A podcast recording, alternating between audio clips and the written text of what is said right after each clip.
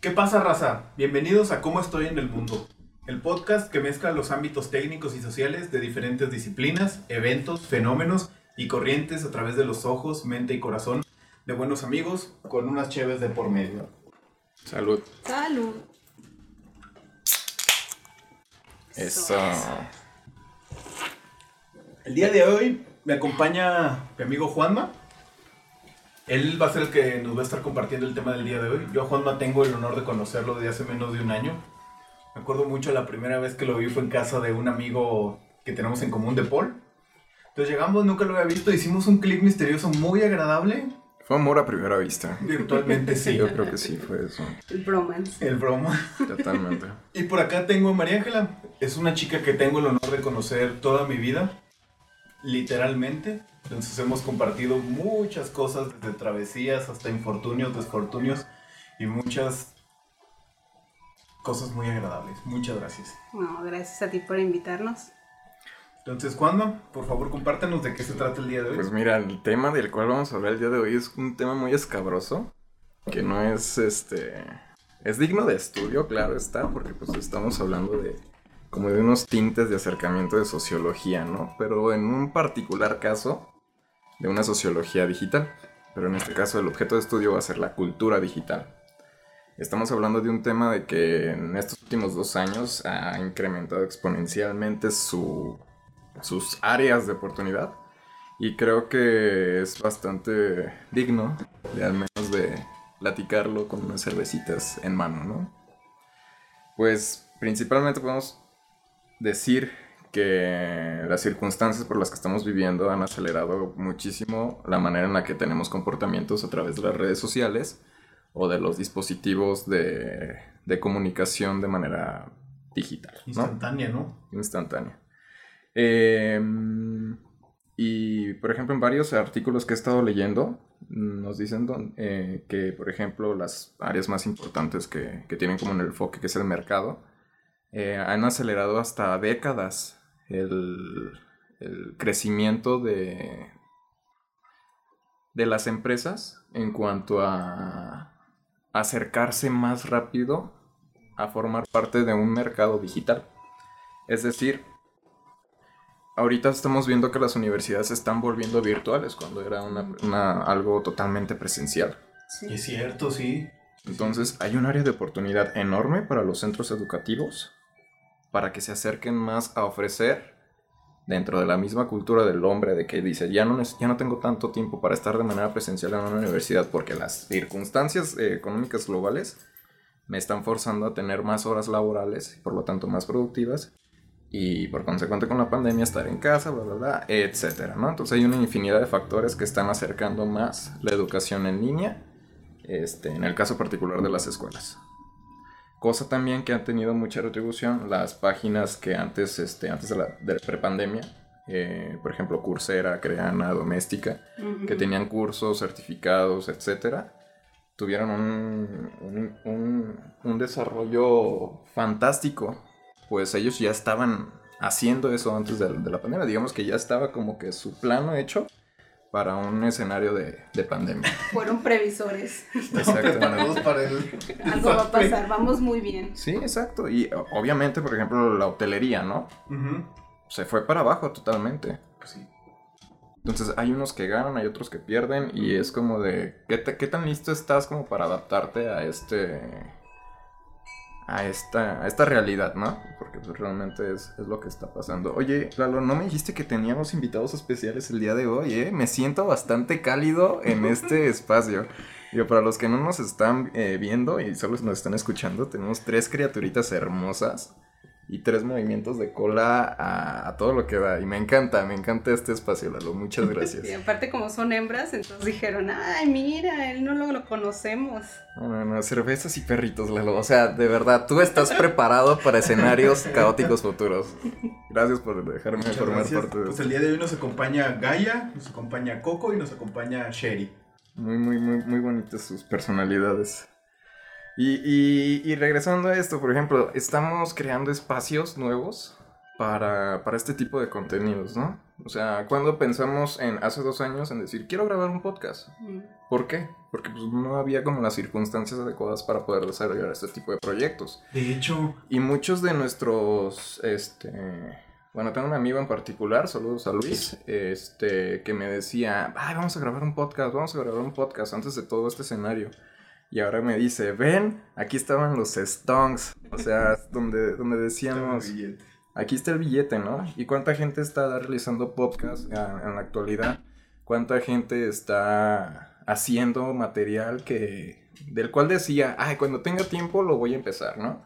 Cuando tenga tiempo este, de estar en mi casa o estar en cero jornadas laborales, voy a empezarlo. Y ahora que tienen ese tiempo están desarrollando ese tipo de proyectos. Y eso es un fenómeno bastante bonito que, del cual me, me siento orgulloso como humanidad de que está, está fluyendo, ¿no? hasta estaba padre en los memes de. Ahora en México hay más podcasts que carritos de taco. Exactamente. Pues ya estamos todo uniéndonos a. Es justamente, por ejemplo, la creación de las herramientas, pero ¿cuál es el distintivo de cada uno de los podcasts? El contenido. Venga. Entonces, el contenido de ahí que vamos a regresar, porque me pierdo bien machín, y me encanta perderme porque el divagar es uno de los placeres que más disfruto. ¿Qué, es, ¿Qué entiendes tú por cultura, no? Cultura será conjunto de tradiciones, comportamientos, pensamientos de un grupo de personas que está junto en determinado momento. Entonces estamos hablando de que es un concepto voluble, Ujú. Sí, flexible. este, evolutivo, que tiene la Ujú, capacidad ujú. de evolucionar y adaptarse a ciertas circunstancias. Ahora llevémoslo a un plano digital. Ok. ¿Qué es una cultura digital? Es este todo, todo este conjunto de normas, Ujú. este, comportamientos, lineamientos, etcétera, que surgen en una sociedad digital, que es prácticamente lo mismo en un contexto donde involucra cierto tipo de herramientas. Por ejemplo, podemos hablar de algo en particular me parece este, interesante, que a todo ya lo llamamos este, las mismas problemáticas eh, sociales que existían fuera este, y que ahora forman parte del colectivo de cultura digital, este, simplemente le agregamos el adjetivo de cibernético, ¿no? Ah, sí. Por ejemplo, bullying, cibernético. Acoso, cibernético. Oshaguara, cibernético. Nombra, ándale, justamente. Salidas cibernéticas también. El sexting, por ejemplo, o sea, etcétera. Entonces, todo ese tipo de comportamientos que no se atacan desde una raíz sociológica trascienden a un plano cibernético.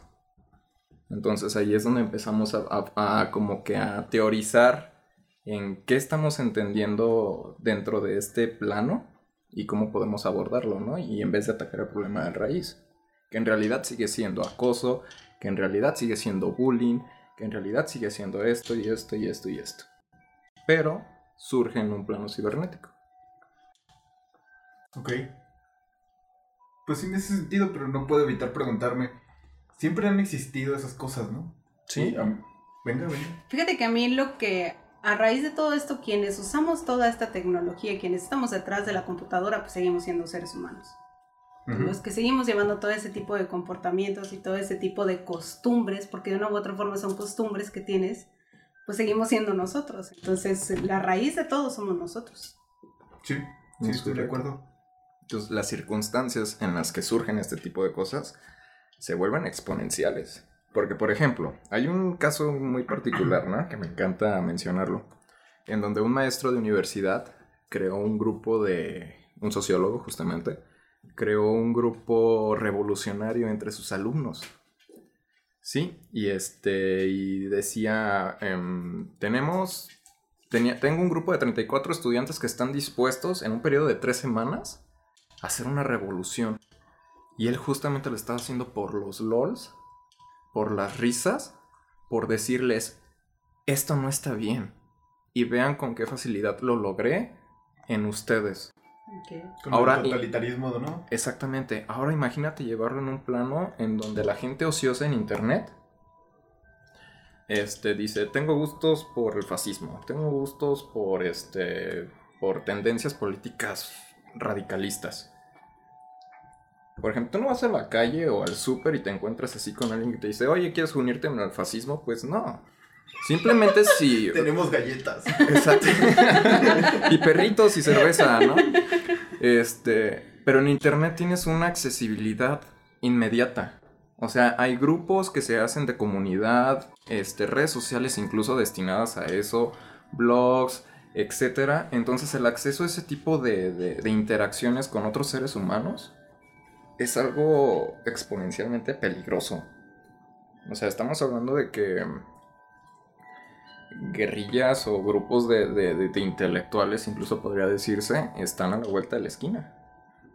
Pues, de hecho, justamente le estaba platicando a mi hermana hace rato de que hay una página que se llama Kiwi Farm.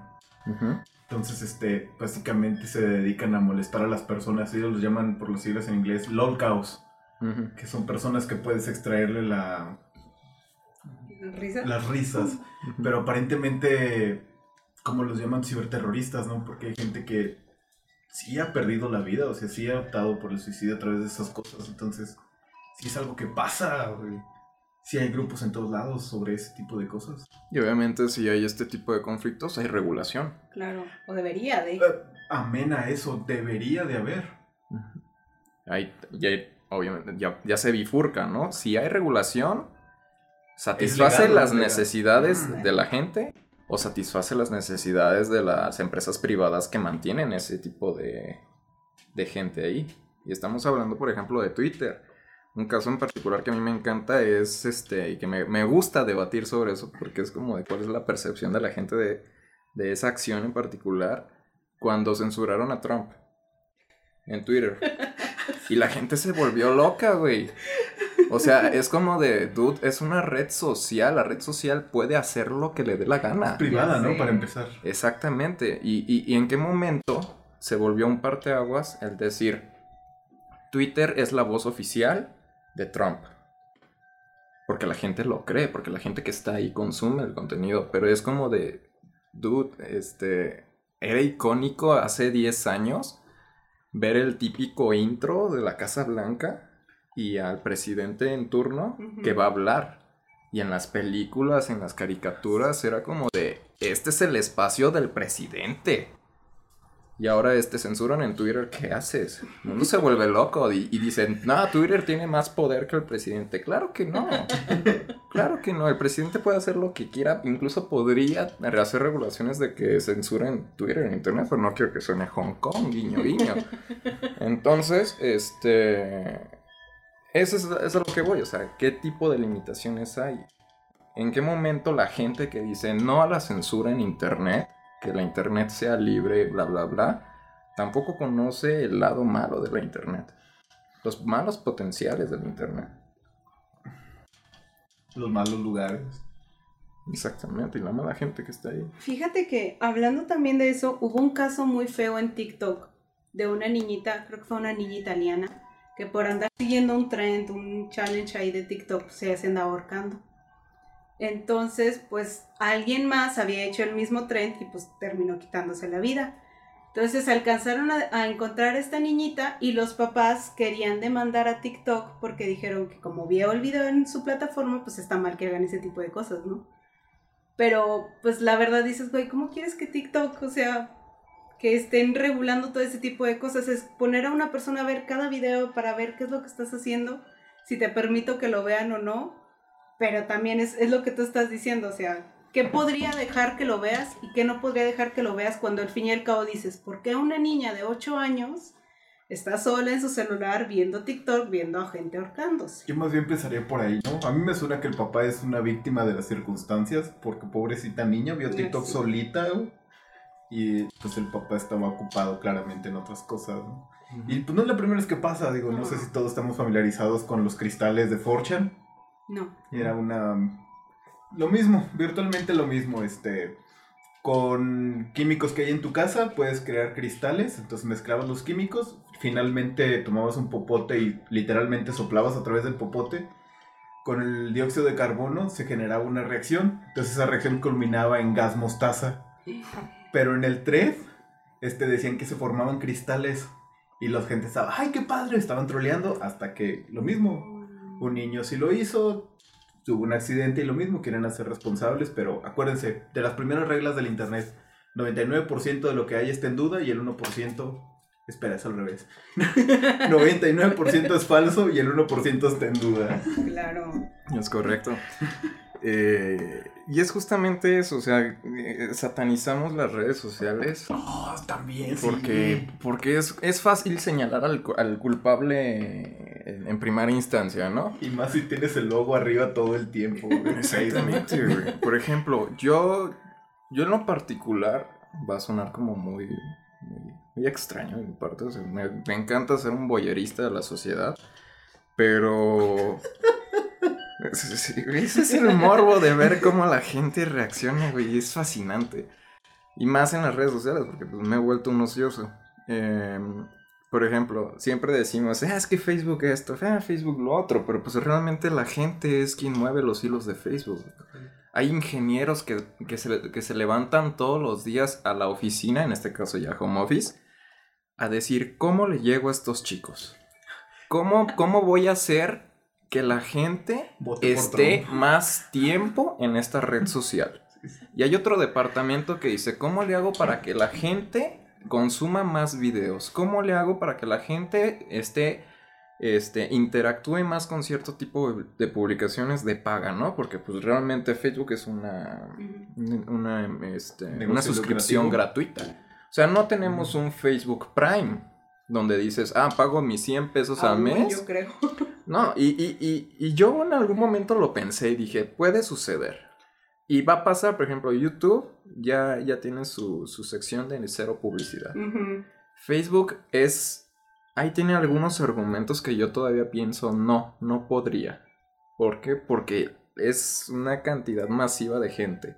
Yo creo que es más fácil que Facebook implote a que Facebook este, adquiera ese tipo de, de membresías. Es más fácil que se migre toda la gente Sí. a otro tipo de redes como ha estado sucediendo ahorita. Pero yo tengo una pregunta en eso, porque dicen que WhatsApp es de Facebook, ¿no? Y que ahí viene la publicidad en WhatsApp también. Eh, no, ahí te va. ¿Siempre no? Este, ¿qué es lo que obtiene Facebook de WhatsApp? La Big Data. ¿Qué es la Big Data? Mm. Estadísticas, números, comportamiento. La subjetividad llevada a un, a un gráfico de Excel. Entonces, ¿qué recibe WhatsApp? Las palabras claves que uses dentro de tus conversaciones. Y decimos, oye, pero está invadiendo mi privacidad. ¿Pero qué crees? Te metieron el chile cuando decidiste aceptar la aplicación. Exacto. Qué hermoso. que sí, güey. Entonces, y no es como que estén al pen- no tienes a un agente 24/7 vigilando tu vida, o sea, suena muy muy orwelliano y muy a lo Huxley. Camarógrafo, por favor. Muy- suena muy a lo Huxley, pero en realidad esas circunstancias no son tan reales, o sea, realmente, por ejemplo, yo me meto a mi galería de fotos, que tengo como esa mala costumbre de tener, por ejemplo, ahorita tengo como 8000 fotos. Ah, ya sé. sí, ya Y es como de no hay alguien que esté viendo tus fotos y esté diciendo, no manches, Juan Manuel está viendo esto. O sea, no, formas parte de una estadística. Y la estadística para ellos vale muchísimo más que las singularidades que tienes con las interacciones de redes. Entonces, si WhatsApp empieza a decir, este, o empieza a ver que tienes una conversación con alguien y dices, ah, no manches, vi esta película en Netflix. Ah, vi esto en Netflix. Y la otra persona no tiene Netflix, o sí tiene Netflix, este, va a empezar a, llegarle eh, publicidad en Netflix. Y te lo digo yo que trabajo en social media. O sea, yo me dedico a hacer eso. A mí me dicen, necesitamos que metas ciertos servicios de nuestras empresas a la, a la gente que tiene este interés. Yo no me voy a meter a, a conocer en particular a cada una de las personas. Porque Facebook ya tiene un conglomerado de, de que dice, ah, ¿quieres que este anuncio le llegue a gente que le gusta el derecho? Ah, va, súper. Seleccionamos una casilla, así de sencillo. Toda la chamba se hace en el backstage. Entonces, ¿en qué momento decimos, ah, es que están invadiendo mi privacidad? Dude, tu privacidad es un, es un dato Es estadístico más. Ajá, o sea, no, no te sientas vulnerable. O sea, hemos llenado nuestras cabezas con esta, con este sci-fi donde, donde decimos como nos sentimos observados por el Big Brother. Dude, no hay un Big Brother. Es que somos bien Somos- narcisistas. Somos bien narcisistas, o sea, no, no, no, no, no hay alguien que diga yo tengo todo el poder. Son diferentes grupos de poder en todo el mundo y, y- y somos simplemente vatos queriendo atrapar un caballo salvaje. Y eso también forma parte de la, de la cultura digital, o sea, estamos enfrentándonos a algo que no estaba escrito, no conocíamos, no sabemos cuáles son los límites. Mm. Puede haber incluso actualmente guerras frías en donde, donde nosotros no, no tenemos ni maldita idea de qué está sucediendo. Pues sería el ejemplo de que Facebook fue apoyado para que Trump ganara las elecciones, ¿no? Exactamente. O sea, puede ser cierto, no puede ser cierto, existe. Hay puntos donde dices, ah, puede suceder esto. Y legalmente es permitido, entonces, ¿qué, qué onda? Ajá, pero a la Es vez cierto. es eso, eso mismo. ¿Dónde surge esa, ese rumor? En ¿Y dónde está el internet. Y- O sea, sí llevaron a este güey a la corte, sí le dijeron, ¿qué onda, güey? O sea, tu red social, lo que creaste es el coloso indomable que tienes, formó parte de esto. Y ese güey es como, pues sí, pero pues ustedes Pues accedieron, ¿no? güey. Pues o sea, Legalmente yo estoy cubierto cuando dices acepto. exactamente. O sea, eh, eh, es que no podemos llegar a ver más allá de hasta que ya lo tenemos en- en- encima. Sería como un cisne negro. Exactamente. Para recordar qué es eso, te invitamos al siguiente capítulo. Dejamos el link en la descripción. Este. Volviendo un poco a- a- al tema, por ejemplo, TikTok. Yo amo TikTok. Pero no me gusta la gente que esté en TikTok. Mm. Oh, uy, llegamos Son al tema de fandoms. Exactamente, por Son ejemplo. Si a mí me dicen, describe TikTok, es una red social que yo como creador digital disfruto mucho porque tiene una versatilidad de video en vertical y una este, interfaz de edición de video bastante sencilla, agradable, amena, música, etc. Y por lo cual me encanta, porque es un formato que yo en algún momento en la universidad dije, yo quiero aprender a hacer esto. Ujú. ¿Por qué no tengo una herramienta, una aplicación que me facilite hacer esto? Entonces era meterte a Premiere, meterte a Final Cut, este, etcétera, y aventarte tres horas de edición para un producto de 15 a 30 segundos. Y, ahora manches. la versatilidad que tienes en simplemente agarrar tu celular, grabar aquí a nuestro perrito que está acostado de una manera bella y ponerle música, compartirlo y la gente ya está preparada para consumir tu tipo de, de- de contenido. Hasta lo está esperando, ¿no? Exactamente, Sí, te o sea, siguen para ver qué más eh, les vas a dar. Exacto.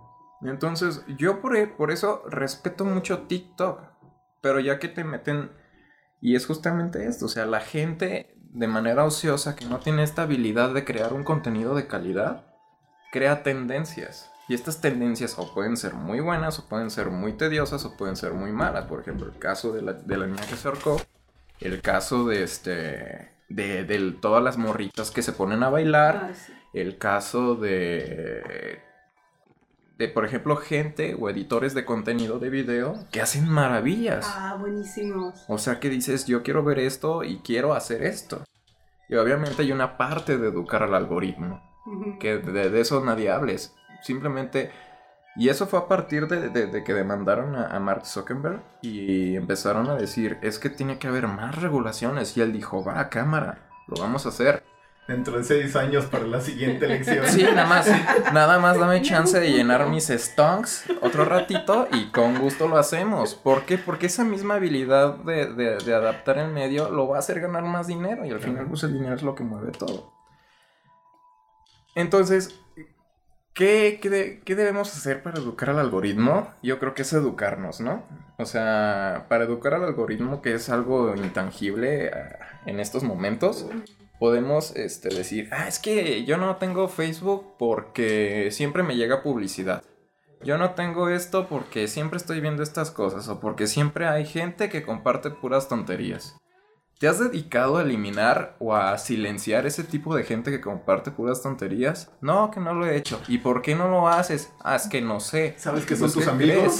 Sí, o sea, ¿quieres ir a terapia? Eh, no sé. hay una manera muy, muy fácil de hacerlo. O sea, hasta, hasta la misma publicidad te dice, oye, ¿sabes qué? Este, ¿te interesa seguir adquiriendo este tipo de publicidad? No, muchas gracias. Ah, understandable, have a nice day. O sea, tú puedes, este, dentro de las mismas herramientas que te da, da cualquier red social, limitar el contenido con el que te están bombardeando. O sea, por ejemplo, dices, ¿sabes qué? Sí, sigo teniendo publicidad en Netflix este, sigo la página de Netflix para estar a la vanguardia en que el contenido que me están ofreciendo, pero yo ya contraté Netflix, por favor, ya no me des más publicidad de esto. Le pones tres puntitos, dejar de ver esta publicidad y hasta te agradecen y decir muchas gracias por hacer de nuestra red social un lugar más ameno.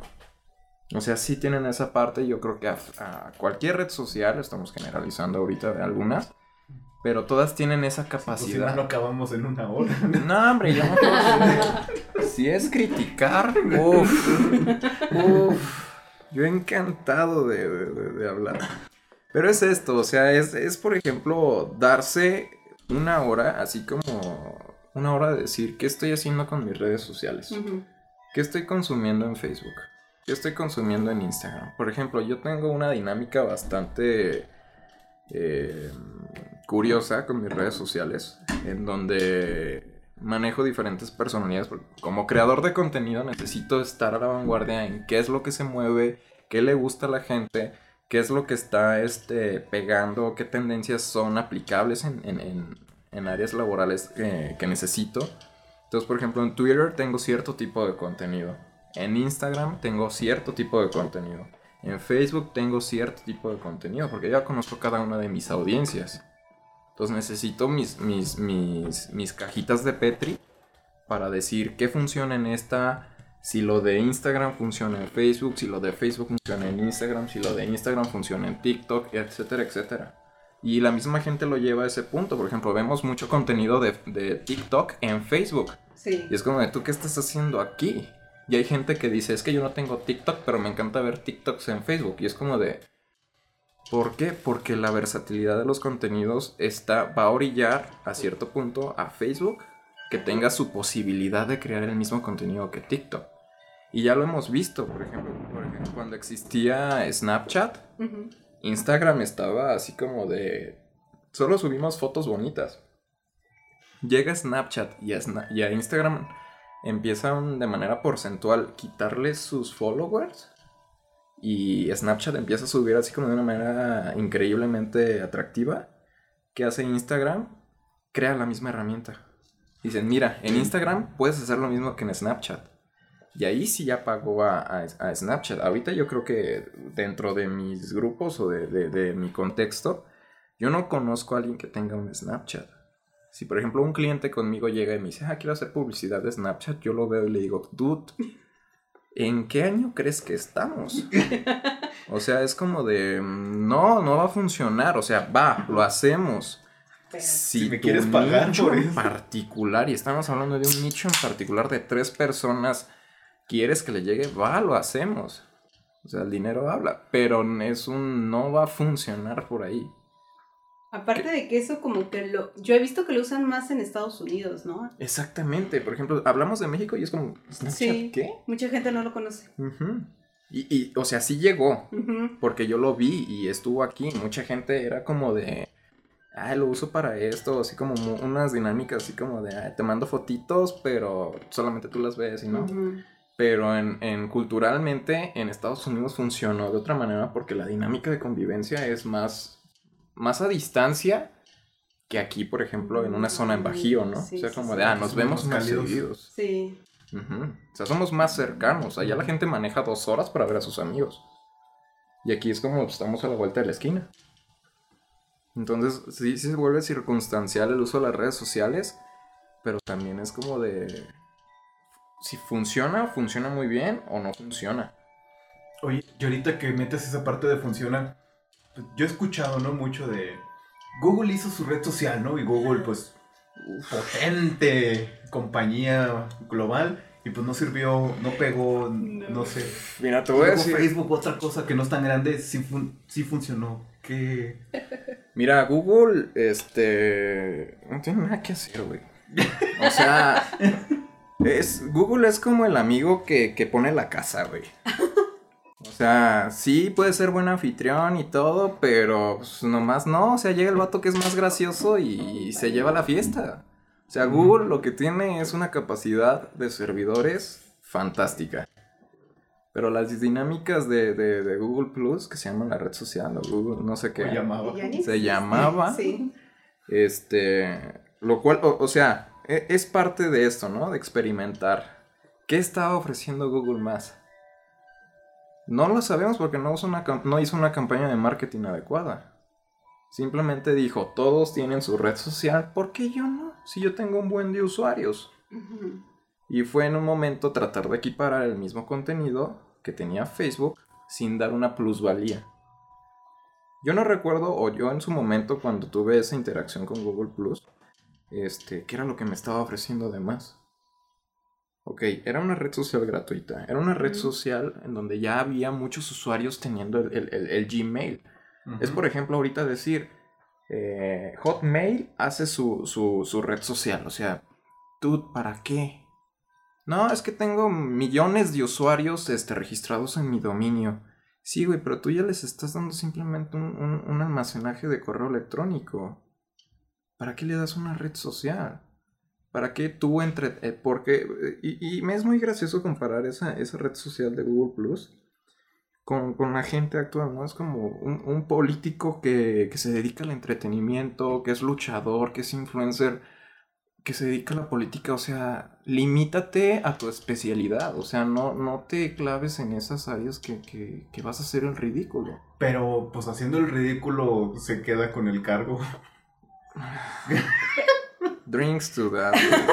Salud Pero, para ¿sabes? eso. Yo aparte que siento que ayudó mucho a que no pegara tanto, es que al principio quisieron ser como que muy selectivos. De que no a nadie te dejaban tener cuenta. Mm, Porque estuvo bien raro, yo me acuerdo, yo estaba en la universidad cuando eso pasó. Entonces todo el mundo decía, ay, sí, viene la nueva red social de Google y que la fregada. Pero te decían, te van a dejar entrar si alguien más que ya tiene la cuenta te invita. Y si no te invita, ya te fregaste. Cadenero, cadenero. Exactamente, güey. Pues qué elitistas y qué mamones y qué bueno que no funcionó. Sí, la verdad sí estuvo como muy, muy pendejo eso. Porque era de que, güey, tú tienes, ándale, mándame el correo, que me inviten. Y ya te invitaban y así como que, no mames, es que yo tengo la cuenta. Y si quieres, pues ahí te invito, pero más adelante. Mugroso. Sí, pero, o sea, ¿cuánto te tuviste que esperar? Como tres meses porque a todo el mundo le valió madre. Porque era, pues, güey, ¿para qué me espero si está Facebook, no? Y ya luego cuando todo el mundo pudo entrar fue así como que, me, como bien dices tú, ¿qué te ofrece de nuevo? Nada. Ah, entonces me. Y, y, y, y ese, ahorita que dijiste eso, me recordó algo, algo muy bonito de, de que era como lo que se. Lo que se esperaba de, de, de este tipo de, de actualizaciones de Facebook, ¿no? Como decía, ah, ya tengo la versión más moderna de Facebook. ¿Cuándo te llega a ti, no? Así como de, ah, ya, ya se ve como más padre el diseñito, la tipografía cambió, este, todo se movió de lugar, o sea, se volvió algo aspiracional. Sí, Cuando-. Oye, yo ya puedo mandar flores. Ándale, güey. Uy, ya sé, güey. Tú Ya puedes, mugroso. Todo el mundo poniendo, ¿cuál fue? El, el del gallo que daba vueltas, güey, yo no sé cuál. Todo el mundo poniéndolo en los GIFs y todo así, que yo no puedo, no me he llegado, güey. Te sentías excluido, güey. Pero es. Ah, la paloma. Ándale, no, paloma, güey. Entonces, esas dinámicas bonitas eran como que se trabajaron bien, funcionaron y, y la gente las, las valoraba. Y es justamente darles esa calidez en, en las redes sociales. ¿Qué, qué es lo que yo espero, por ejemplo, de, de alguna red social en algún futuro? Este. No lo sé. Realmente espero que me sorprendan. No tengo expectativas en las redes sociales. Eh, me preocupa, sí, eh, las generaciones más abajo de nosotros que están, por ejemplo, yo trato de limitar mi consumo de digital en cuanto a redes en particular. Eh, en streaming y otras cosas, pues ahí sí no, no, no tengo límite porque pues, soy un gran consumidor de, de cine y series y anime. Pero en particular en, en- en- redes sociales sí trato de dosificar bastante, pero hay gente que no lo logra hacer. Mm, O sea, tenemos niños que, que, que, incluso los padres dicen, ah, no, mis niños ya no dan, ya no dan lata. No, ya no dan lata, están todo el día en el celular. Sí, o sea, ya ni chillones ni estos se hacen. O sea, ¿por qué? Porque están, ¿qué están consumiendo los niños? O sea, ¿qué efectos les estás generando a los niños? Que ni siquiera sabemos, o sea, estén consumiendo buen contenido. Tú como padre responsable estés diciendo, ok, solamente puedes ver esto, esto, esto y esto y esto. Pero es, es un fenómeno que todavía no vamos a conocer hasta que ya tengamos las consecuencias, este, en fact, ¿no? O sea, por ejemplo, un niño, ahorita un niño de, de 7 años vamos a ver las consecuencias de todo ese, todo ese consumo de contenido digital hasta que ya tenga los 20 años, ¿no? Eh, obviamente puede ser tanto muy bueno o tanto muy malo, no lo sabemos.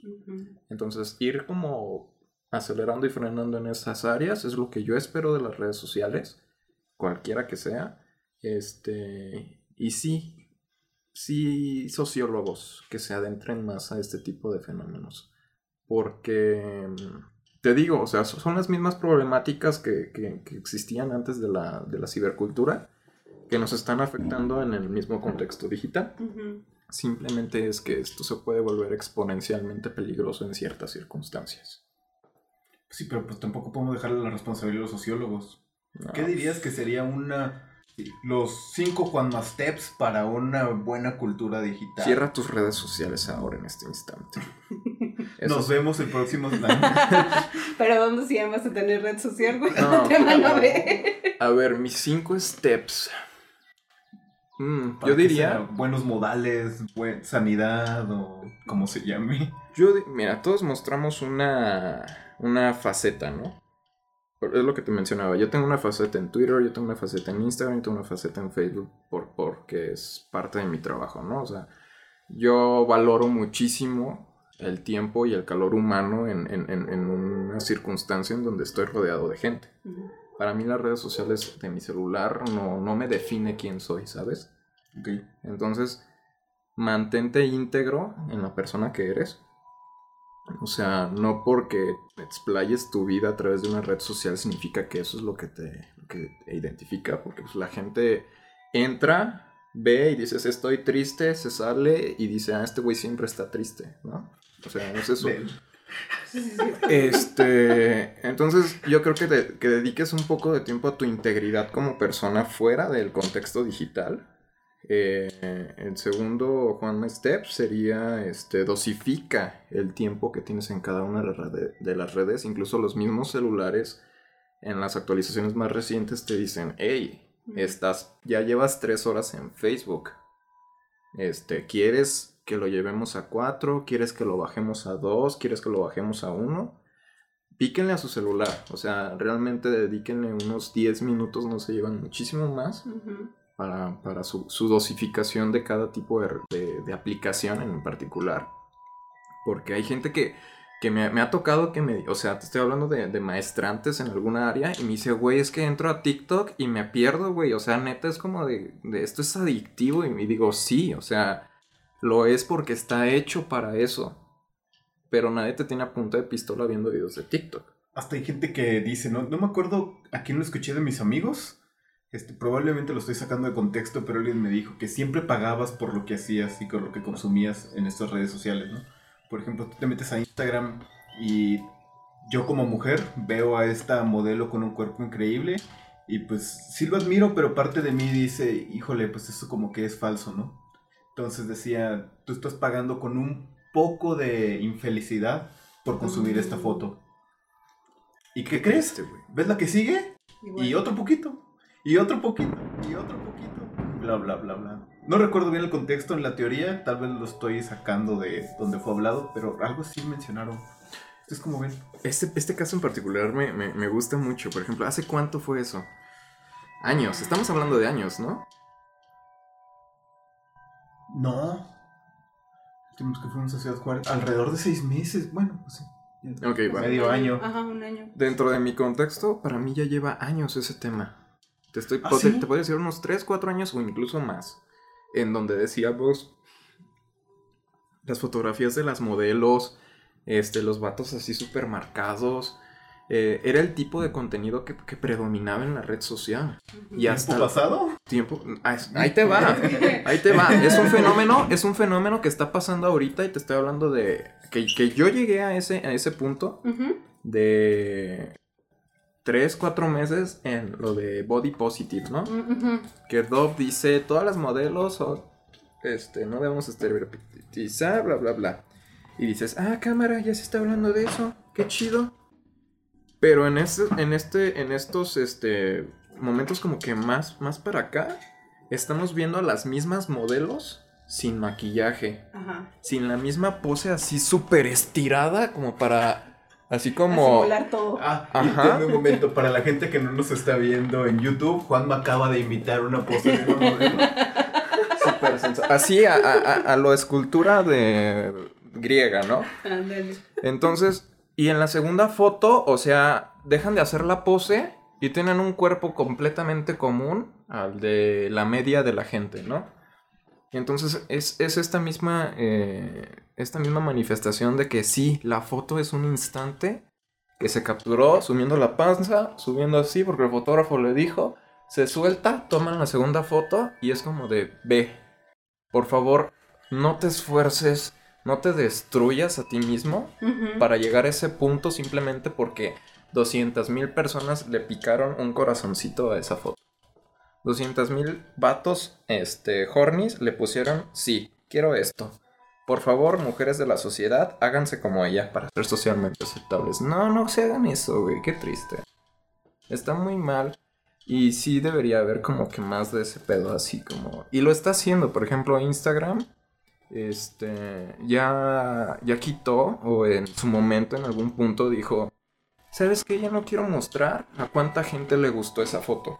Ah, sí, sí, sí. ¿Por qué? Porque, pues, ¿para qué, güey? O sea, es un número de, ah, 25 mil personas, este, les gustó eh, cómo salgo en bikini en la playa.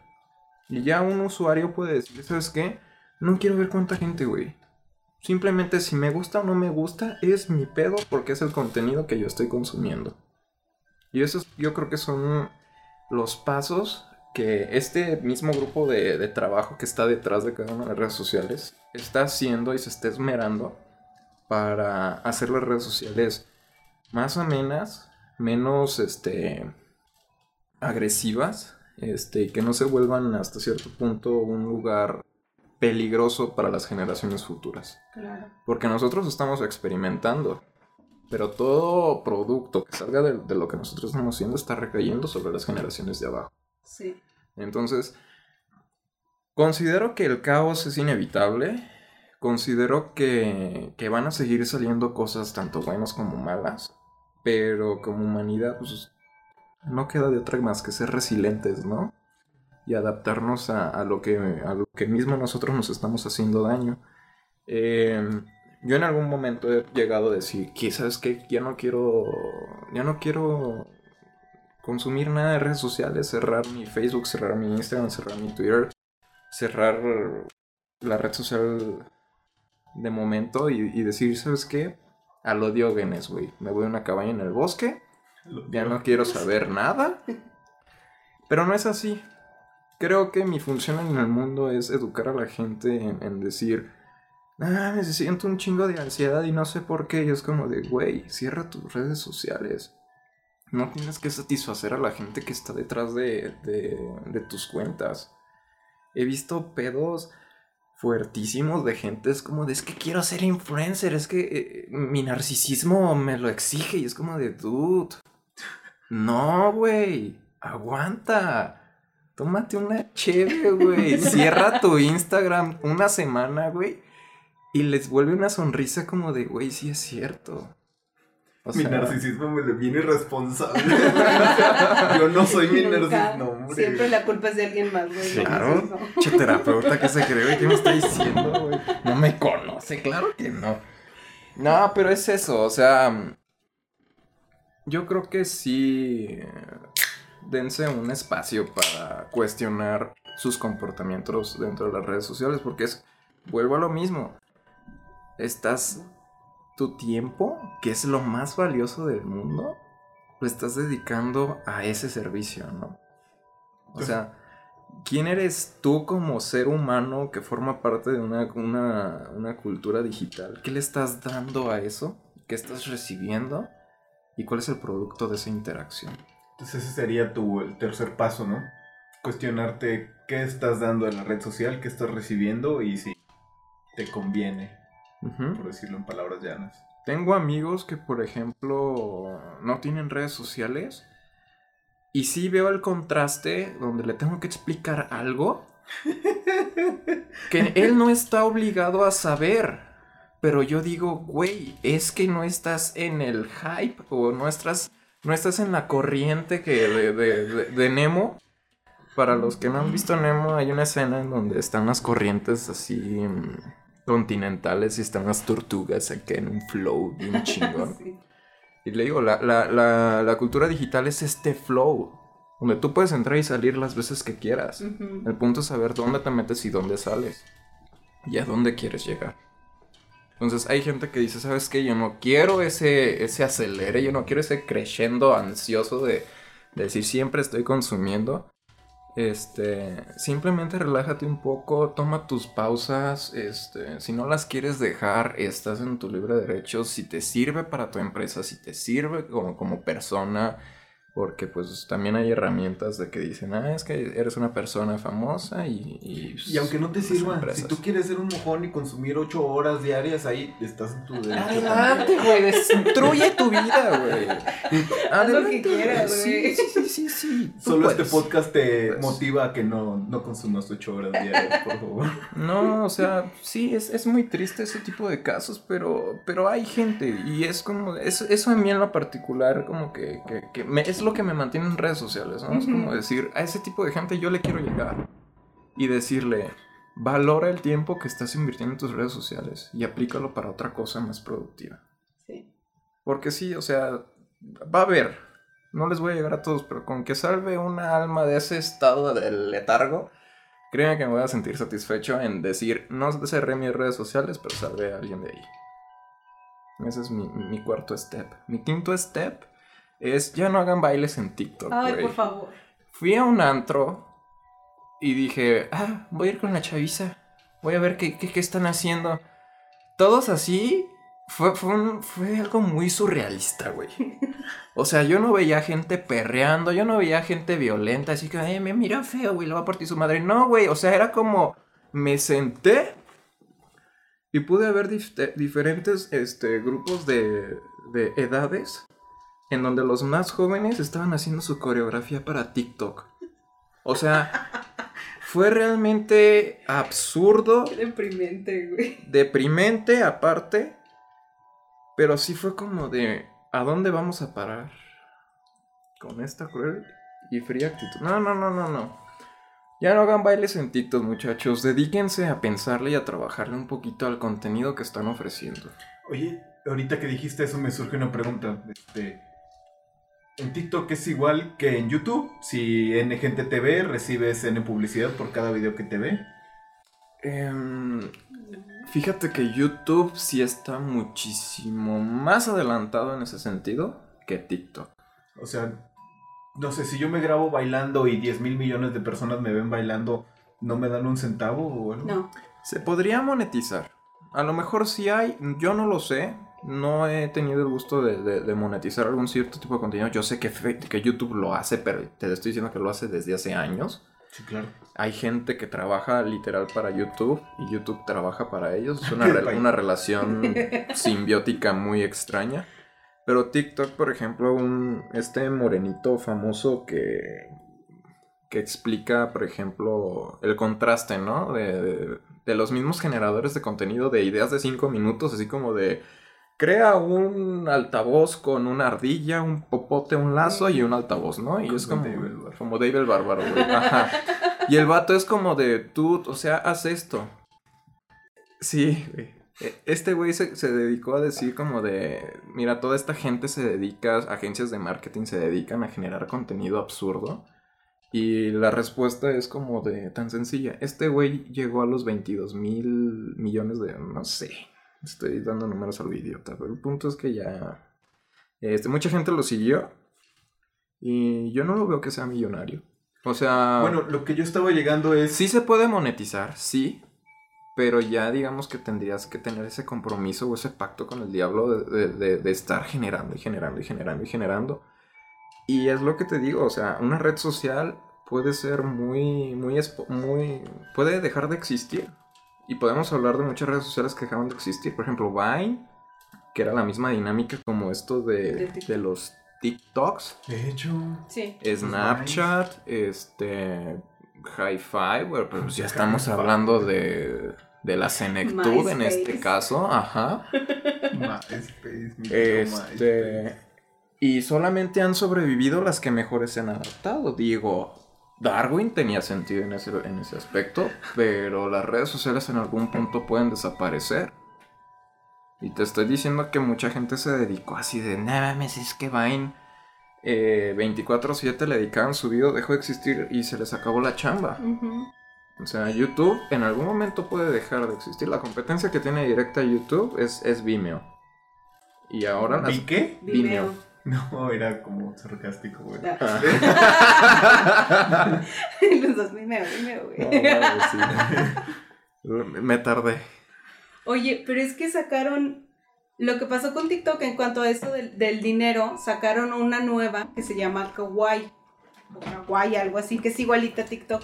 Kawaii de Shone. Al- ándale, pero es K-W-A-I, Kawaii. Entonces esa iniciaron diciendo, tú métete, haces tu cuenta y te vamos a dar dinero. Entonces le vas a mandar tu invitación a mucha gente y cada que ellos se metan te van a dar dinero. Mm. Y dependiendo de, no me acuerdo cuántas horas tenías que ver, te iban a dar como dos pesos. Wow. Y eso lo iniciaron con Kawaii. Entonces como ya TikTok empezó a ver la competencia, lo, in- lo instalaron ellos también. A tal grado que te metías y te salía en la parte de arriba TikTok bonus, le dabas ahí like y te decía ver videos. Entonces ya veías videos como por 8 horas y te daban dos pesitos. Entonces tenías que andar Wow. viendo videos y ya al final terminabas como con 24 pesos. Te pedían tus, tus datos y ya te lo depositaban en tu cuenta.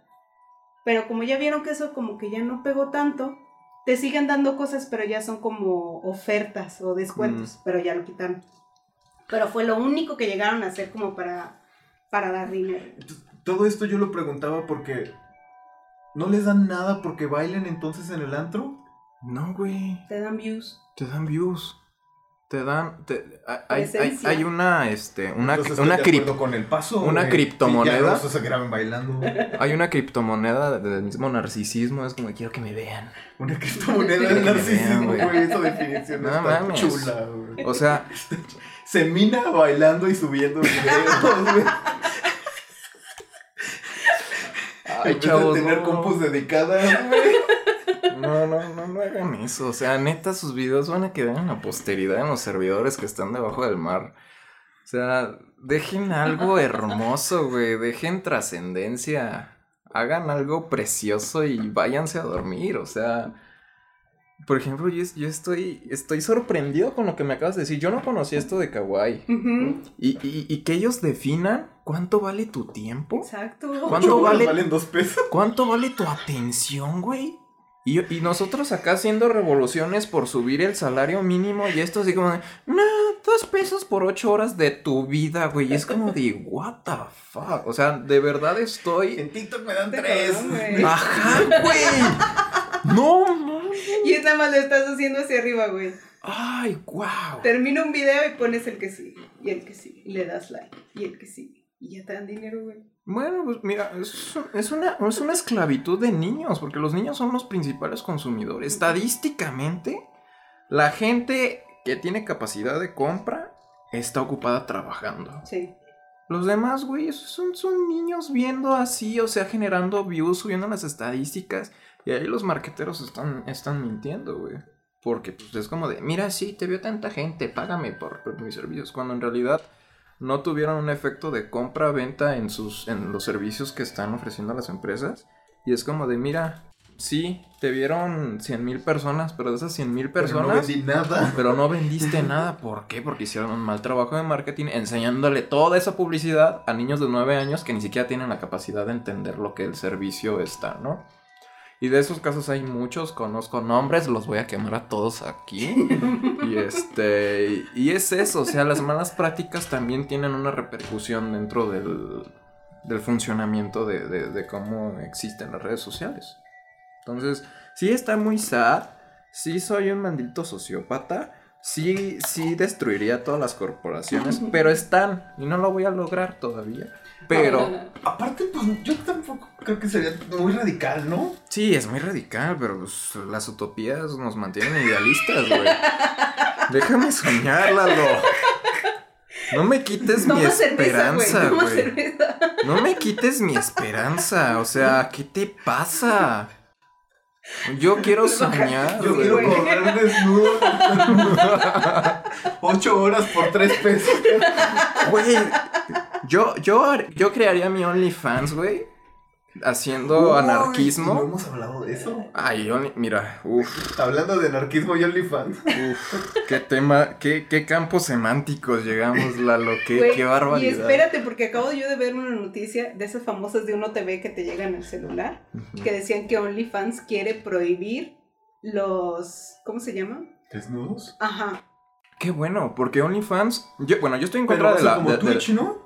Ahí te va, sí. Es que pues, son fotos, videos o en vivos, ¿no? Por eso, es que Ajá. desnudez es, voy a decir una burrada, mostrar el pezón de una mujer. Entonces te va a mostrar todo el seno, excepto el pezón, y ya no es desnudo. Bueno, es que decía contenido para mayores de edad, Ajá. para adultos, no tanto desnudos. Que es básicamente lo único que han estado haciendo durante la pandemia, es crearse su OnlyFans para tener dinero. Y es esa, esa vulnerabilidad de las redes, ¿no? Y los vacíos legales. Es como de aprovechar que, por ejemplo, OnlyFans es una plataforma igual, lo mismo, la defiendo a muerte como TikTok. OnlyFans es una plataforma donde te das in- individualidad de consumir contenido del que sea por una membresía o una suscripción como más íntima. Ya. Eso estoy de acuerdo. Si ya la gente está haciendo lo que quiera hacer dentro de sus cuentas, y, no estamos hablando solamente de pornografía, sino que en, algún, en algunos casos un maldito psicópata dice, ¿sabes qué? Yo soy un psicópata, estoy matando gente y estoy subiendo este contenido en mi OnlyFans. O sea, imagínate ese grado, ¿no? Y la gente no lo conoce porque la, la misma privacidad de OnlyFans es como de, yo estoy dando simplemente la plataforma, el contenido que están vertiendo ahí es responsabilidad y de verdad de la persona que lo está haciendo. Suena casi igual a Twitch. Eso me suena a un capítulo de La Ley y el Orden V, güey. Tum, tum. Que estoy segura de que ya lo vi, güey. Exactamente. Entonces, Twitch, por ejemplo, ya, ya fue acogida por la comunidad de gamers. O sea, Twitch, ah, Twitch hacer contexto es lo que eso. me faltaba. Ajá. Sí, o sea, Twitch es como, piensas en Twitch y dices gamer. sí. Yo no conozco a alguien que tenga un contenido en Twitch que, que no sea gamer. Sí, no, ya no. Porque pues tampoco he profundizado. De que lo hay, lo hay. No lo niego. Sí, probablemente. Puede haber maestros que den sus clases en Twitch, que estén monetizando. O hay un área de oportunidad de gente que puede eh, acercarse a Twitch y el contenido que crea se monetice. No lo sé. O sea, el punto es tú qué haces cuando te enfrentas a una herramienta como lo es una red social. ¿Qué es, ¿Cuál es la huella que estás dejando en esa cultura digital? Entonces, o sea, es, es lo mismo. O sea, una red social, eh, lo que quieras es como un arma. ¿Para qué la vas a usar? ¿Para matar a otras personas? ¿Para divertirlo o hacerlo como un deporte? No sé, o sea, para simplemente... No, no, no sé, o sea, ya, ya, ya me puedo ir debrayando bien recio porque... Porque me, me apagaste mi sueño, Lalo, o sea, no, no lo supero, o sea, ¿qué te pasa? Fíjate que para mí me, me agrada mucho la, la ideología de esto de OnlyFans. Excepto eso de que se degenere por el cuerpo. Que sí hay muchos libros, mucha escritura muy vieja de por qué eso está mal. Pero por ejemplo, yo ahorita estaba hablando de Arturo Pérez Reverte, un, un escritor que me gusta mucho español, y dije, yo sí pagaría 20 pesos al mes por ver lo que está haciendo ese viejillo. Güey". Ujú. Y sí, escucharlo hablar, y esto es nomás para mis fans. Y pues sí, que no se encuere, ¿no? Ya, estaría todo arrugado. ya, ya no quiero. Pero sí habría como contenido agradable, güey. Es que sí ha de Claro. haber, pero la verdad es que todos somos muy morbosos, güey. Volvemos. El fandom lo hicimos degenerado, güey. Exacto, güey. O sea, nosotros somos los que estamos ahí porque muy probablemente la per primer persona que empezó a hacer un en vivo era, ay, estoy haciendo en vivo, que no sé qué. Ay, enséñanos más cuerpo. Encuérate. Exacto, güey. Así, así fue como empezaron las gamers en Así. Twitch. Está bien, pero dóname 20 dólares. Ahí llevan Exacto, 40, hija. Y ahora ves a puras mujeres que son gamers, que salen con blusitas, que salen haciendo cada... Que juegan Manqueando horrible, bikini, manqueando, güey, o sea, güey. Ah. Dios, Qué horror, neta. qué horror. Nada, yo me acuerdo en mis, en mis tiempos cuando veía internet, me acuerdo que habían las infografías de agradece a los gordos en los internet, ¿no? Nunca faltan sí, sí, los sí. gordos que subtitulan las películas y el Ah. anime el día que sale. Shout out a los gordos que hicieron eso, Sí. Shout out. Los gordos que comparten los streamings el- de deportes el mismo día, que suben las películas a Torrent. Torrent es una maravilla y a huevo que hay alguien ahí que nos está haciendo gratis el contenido. Y ahí estamos todos. Ajá. Y él pasa desapercibido. Pues sí, la verdad, Mira, les puedo decir gordos porque estoy gordo, así que nadie se ofenda. Les insulto porque yo lo soy. güey. Cheers to that, güey. Tonto.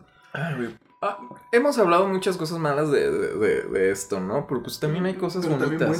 Sí, hay claro. cosas bonitas.